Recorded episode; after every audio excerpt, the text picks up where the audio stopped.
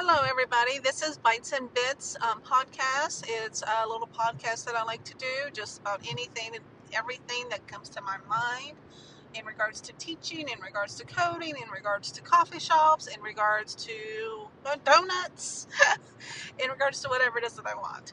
Um, so feel free to text me at 740-300-1684 if you have any questions on anything that I'm talking about. Um, oh, and you also hear a lot about AWS. So uh, stay tuned. Thank you. Hey guys, so I want to talk a little bit about education. Um, there's two things I actually want to talk about when it comes to education. One is what education is not, and two is what education is. So let's start with what education is not. And I just recently wrote a blog article on this. Um, couple of weeks ago, I believe. It's something that's been on my mind for a while. Um, just working as an educator and reading the books that I read and just having some insights on how the education um, sector, whether it's primary, like, you know, K through 12, or whether it's secondary or, you know, um, you know, college, undergrad, grad, all of that stuff.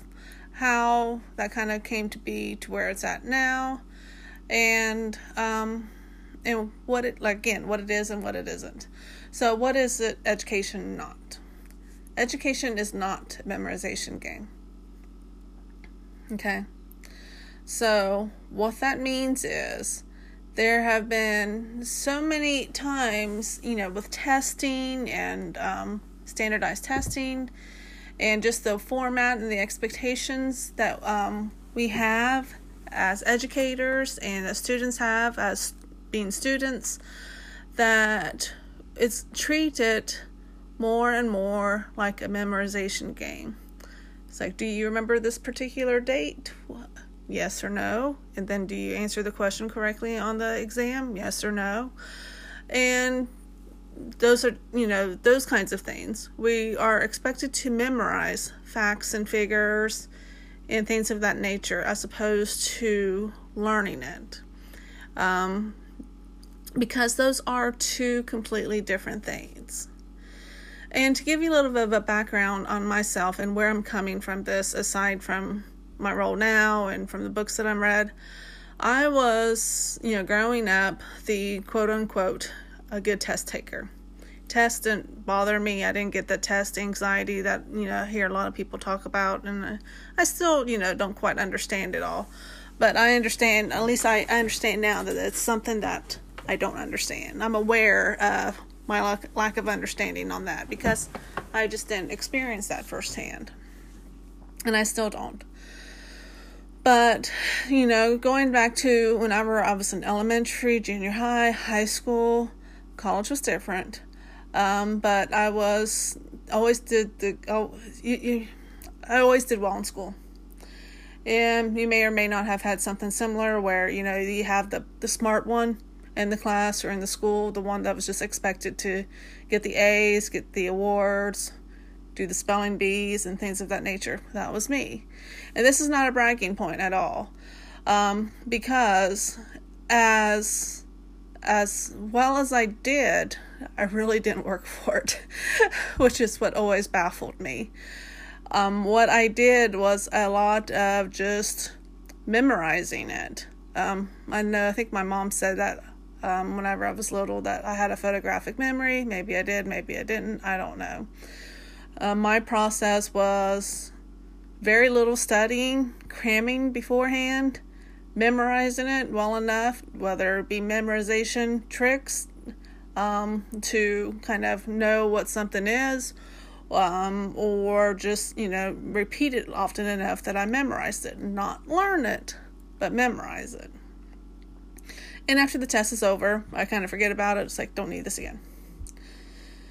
And that was pretty much, you know, first grade through senior in high school.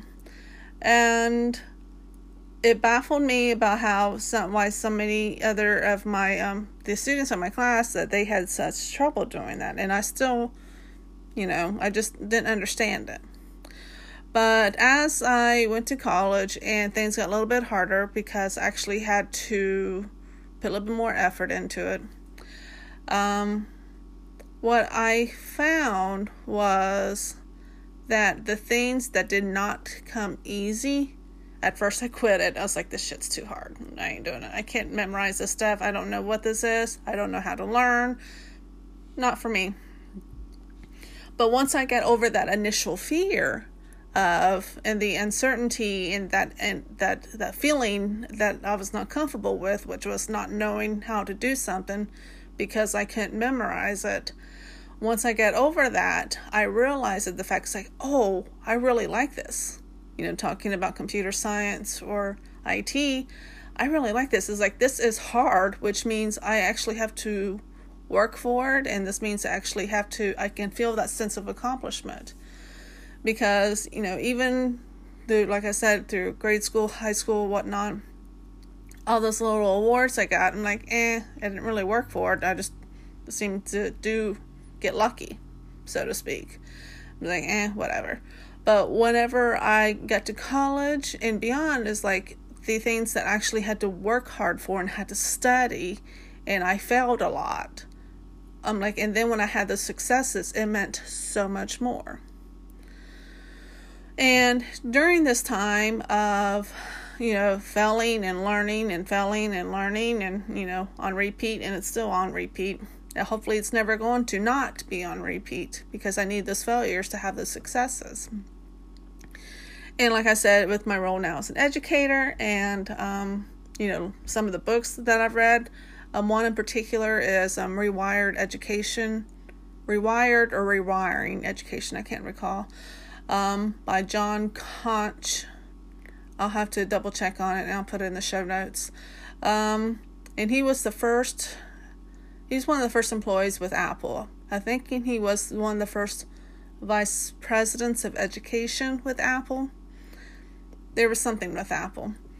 Um, again, I'll put that in the show notes. But, and what he was, um, explaining in this book, and I don't think I knew this beforehand. There was a gentleman, I wanted to think his name was Horace Mann. I have to look it up again. Um, but it was around the Industrial Revolution age, and things were, be- the, the Industrial Revolution, things were becoming more factory and automated, and they were needing workers to not necessarily think, you know, think and problem solve, but just be able to um, recite facts and figures and be cogs in a machine, so to speak, to be able to do what you're supposed to do and not really think and not really question it. So, for the time that they were in, I can see the benefit of understanding just being able to do the automation and not having the problem solving skills, so to speak, um, as needed for the industrial the industrial revolution age and things were taught more as a memorization game, standardization, things of that nature. Well, what has happened is even though our we are no longer in the industrial revolution age, that you know we are more in a digital age where computer science and IT that requires a lot more problem solving and thinking and failing to successes um, than what might have been in the past. That wasn't around in the past, obviously. So you know, around the industrial revolution, industrial revolution, and I'm not done a whole lot of research on it, but just from what I have seen and just from my own experience, this is what I'm basing this off of. You know, the digital revolution, whether it be cloud computing, whether it be programming, whether it be um, cybersecurity, whether it be network systems, whatever it is, it requires a lot of thinking on your feet. It requires a lot more problem solving. It requires understanding, like, this is not going to work. We need to think of something else. Um, right now, we're in the situation where we're teaching classes virtually because of the um, coronavirus pandemic and virtual classrooms and the shelter in place and all this stuff going on right now. And I joke because I'm on plan F, as in Frank, um, future. fabulous, and another F word. Um, because plan A, B, C, D, E, none of that worked. For a variety of different reasons, I was trying something to make it as good of experience as I could for my students, to try to make something to work. And I'm on F. I got to F before I finally found something.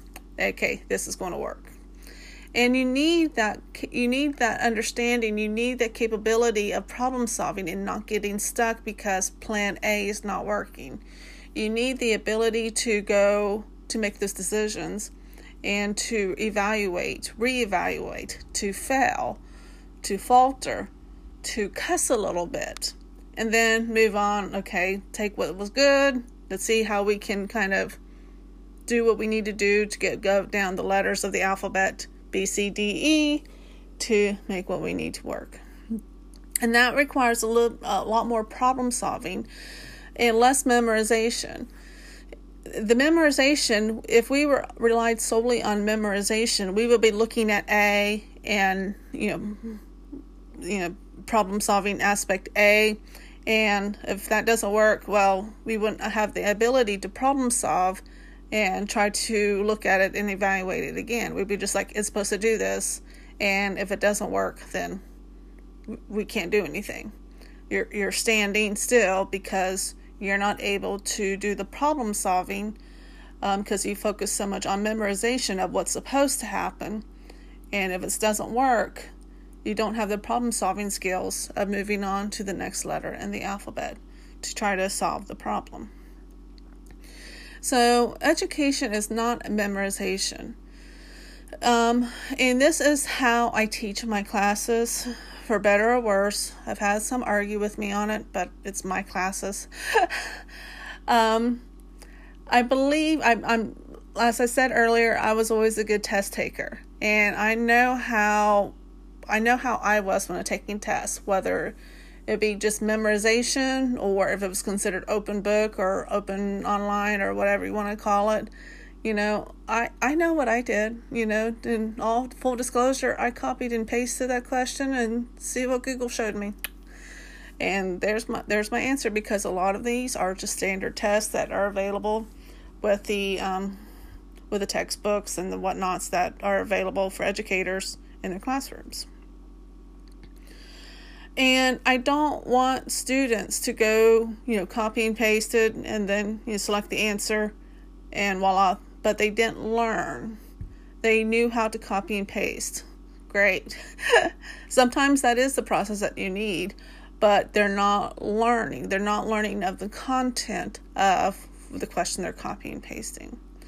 So what I do whenever I do off do tests, I don't do a lot of tests, it's more projects based than test based. But whenever I do do tests, they have unlimited attempts on their test. And the reason for that is because if they get a question wrong, instead of having that fear of failure and the anxiety that the test anxiety that some people get, um, I don't want them to focus on that if they miss something you know, and have that that impact them. I want them to see if they missed something and I want them to do the research on what it is that they missed, why they missed it, and correct and have the opportunity to correct the correct the answer.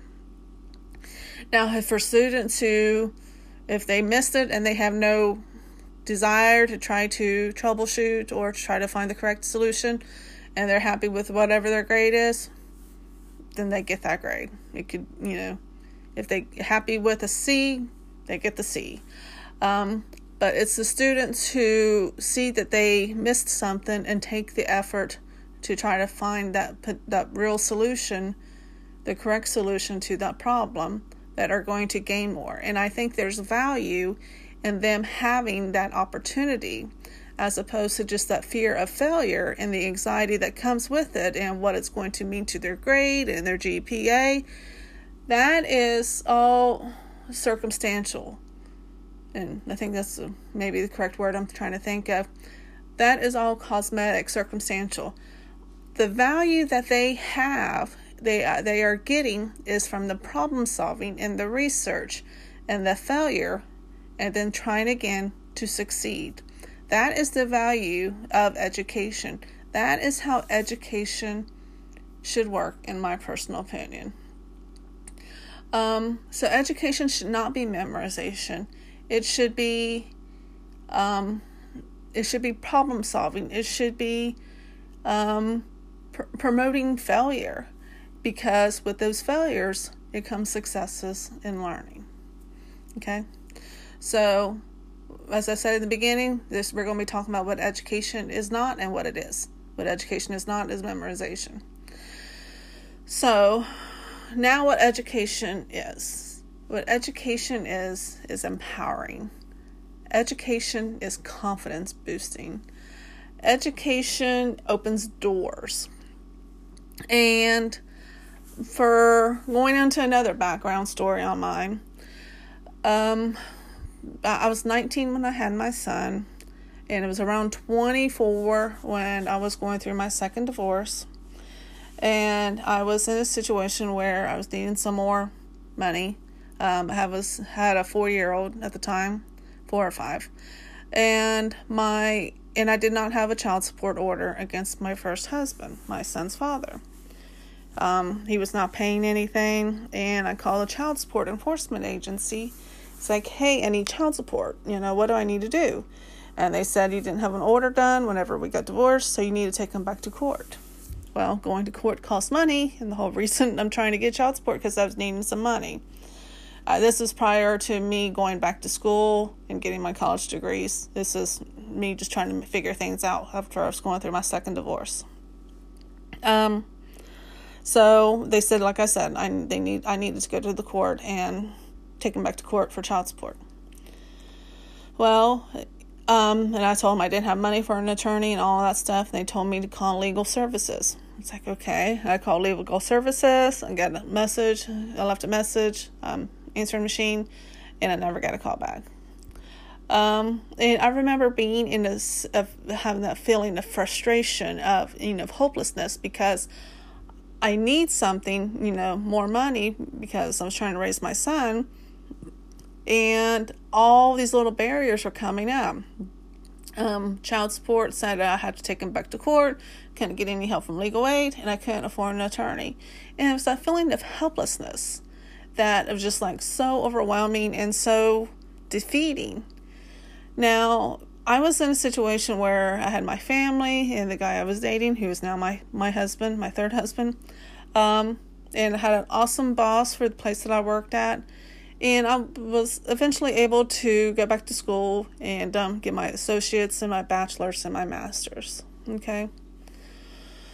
But I still remember that feeling of helplessness. And it used to be whenever I was growing up, I kind of thought about I wanted to become a lawyer.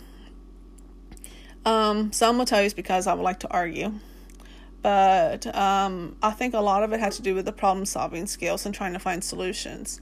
And back then, when I was growing up in the 80s and 90s and wasn't really allowed around computers because of my dad, but that's another story, I didn't realize that problem solving and all that could, re- come into computer science.